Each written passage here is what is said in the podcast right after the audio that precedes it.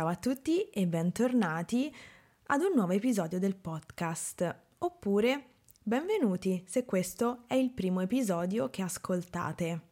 Vorrei iniziare questo anno nuovo con un obiettivo per voi, per noi, cioè quello di non avere più timore, non avere più paura di parlare, non avere più timore di uh, conversare in italiano con qualcuno. La cosa che blocca la maggior parte degli studenti è il fatto di non volere fare errori. Però fare errori è inevitabile e necessario. Fa parte del processo di apprendimento di una lingua straniera. Quindi dobbiamo fare errori, è bene che facciamo errori. Gli errori linguistici che facciamo possono essere un'occasione per imparare una cosa nuova. Possono anche essere un'occasione per eh, sorridere e per farsi una risata e quindi in qualche modo esorcizzare questo timore di parlare. E l'obiettivo dell'episodio di oggi è proprio quello di aiutarvi a esorcizzare questo timore di parlare. Come? Vi leggerò dei commenti che alcuni di voi hanno scritto per raccontarmi un momento divertente che è nato grazie ad un loro errore linguistico e ascolteremo anche dei messaggi vocali, sempre mandati da alcuni di voi. Ovviamente io vi ringrazio tantissimo per aver dedicato del tempo a scrivere questi commenti e a registrare i uh, messaggi vocali che ascolteremo insieme. Ho chiesto di condividere dei momenti divertenti di cui le persone coinvolte possano ridere, insomma, quindi non cose imbarazzanti o cose che um, non si ha voglia di raccontare, ma dei piccoli aneddoti che possono essere divertenti per tutti, anche per le persone coinvolte. Quindi in sostanza quello che vorrei ottenere con questo video è farvi sorridere degli errori linguistici che si possono commettere quando si parla una lingua straniera e quindi alleggerire un po' tutta la pressione che si può avere quando uh, si deve parlare. Va bene? Allora io direi di iniziare subito con uh, i commenti che mi avete lasciato.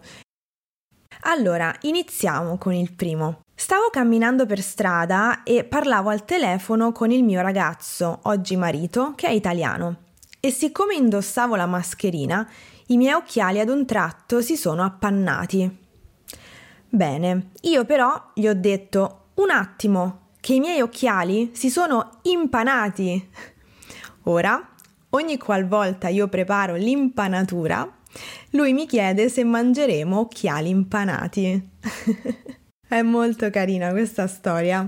Vedete, un piccolo errore uh, di vocabolario che però è risultato in qualcosa di divertente e secondo me anche molto tenero. Purtroppo non riesco a capire il nome di chi l'ha scritto perché diciamo nel nome del profilo non penso ci sia un nome, però se sbaglio eh, correggetemi nei commenti. Però grazie per aver scritto questo commento. Passiamo al successivo, scritto da Emily. Tanti anni fa ho abitato in Italia per nove mesi.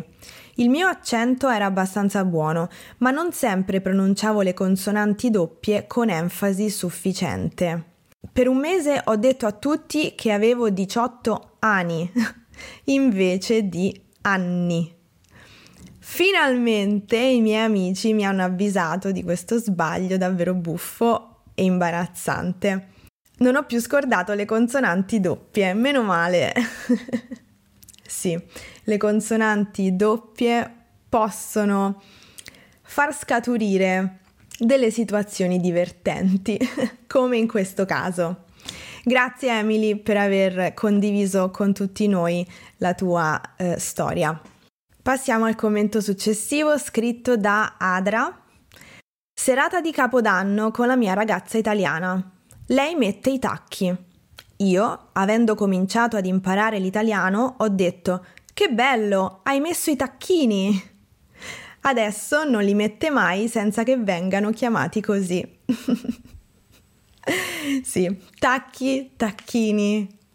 Ci sta, ci sta. Grazie mille per aver condiviso questo episodio con tutti noi. Passiamo al commento successivo scritto da Lisa. Io e la mia amica abruzzese, che abitava qui negli Stati Uniti in quel momento, siamo andate in un negozio di cibo sano e le ho spiegato che il cibo non aveva i preservativi. Lei era imbarazzata, ma io non capivo il problema. Poi lei mi ha spiegato che i preservativi sono i condoms e invece preservatives sono i conservanti. eh sì, perché qui siamo nel campo dei falsi amici. I preservatives sono i conservanti nel cibo. Grazie Elisa per aver condiviso questo episodio.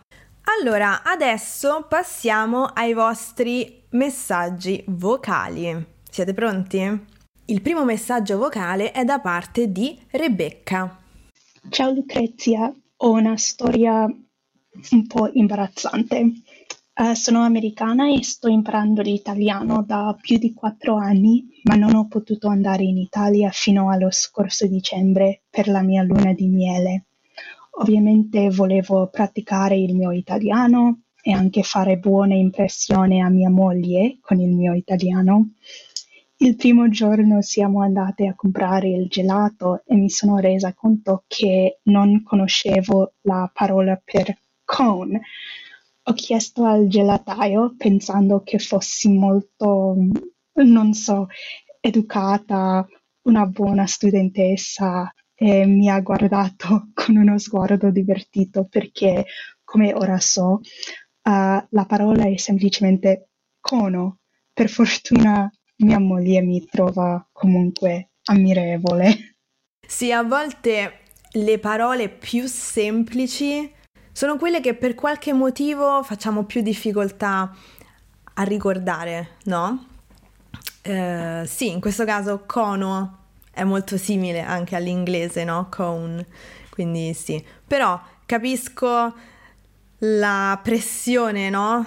Di quando sei in un, uh, in un posto come una gelateria e magari c'è la fila dietro di te e devi chiedere che cosa vuoi, c'è un po' di pressione. Ce l'ho io a volte quando mi trovo in queste situazioni e sono madrelingua quindi mi immagino, capisco bene la situazione per una persona che sta imparando quella lingua.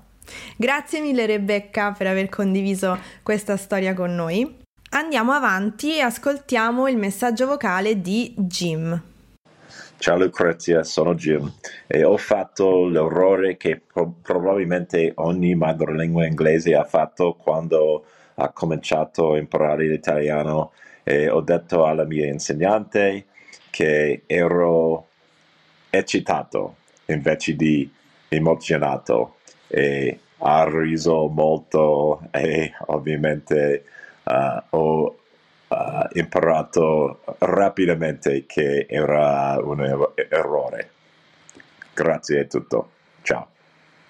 Grazie a te Jim per aver condiviso questo episodio con tutti noi questo è un altro esempio di uh, falso amico, no? Perché appunto in inglese si dice excited, in italiano abbiamo varie scelte, dipendentemente dalla situazione. Ora andiamo avanti ascoltiamo quello di Katie. Ciao Lucrezia, ho una storia abbastanza buffa per te. Allora, quando ho cominciato a studiare italiano, ho avuto una conversazione con la mia insegnante e lei mi ha detto qualcosa e volevo dire in risposta makes sense, ma in italiano ho detto fa senso invece di ha senso e lei ha riso e mi ha detto che fa senso, le ha fatto pensare a qualcosa che fa schifo, um, una, una, sensazione schifa in un certo senso. Quindi non ho mai dimenticato la frase ha senso invece di fa senso. Allora, spero che questo vada bene per te. Um, ciao! Ciao Katie, sì, va benissimo. Anche questo è un esempio di uh, falsi amici, perché appunto it makes sense in italiano è ha senso. Ha senso. Perché se traduciamo letteralmente diventa fa senso, che significa però fa schifo. Quindi uh, diciamo può generare delle incomprensioni nella conversazione. Grazie mille Katie per aver condiviso con noi il tuo eh, episodio divertente. Andiamo avanti e ascoltiamo il messaggio vocale di Christian. Ciao Lucrezia, la mia storia, um, stavo studiando l'italiano ad una scuola a Roma, un corso intensivo, e un giorno stavamo parlando dei favoli e uh, Abbiamo parlato di, dei tre porcellini, ma non sapendo come chiamarli, uh, ho detto le tre piccole porchette. Quindi tutti noi abbiamo riso, era molto divertente e uh, niente. Grazie Christian per questo racconto. Effettivamente capisco la confusione, capisco lo sbaglio. I tre porcellini, le tre piccole porchette.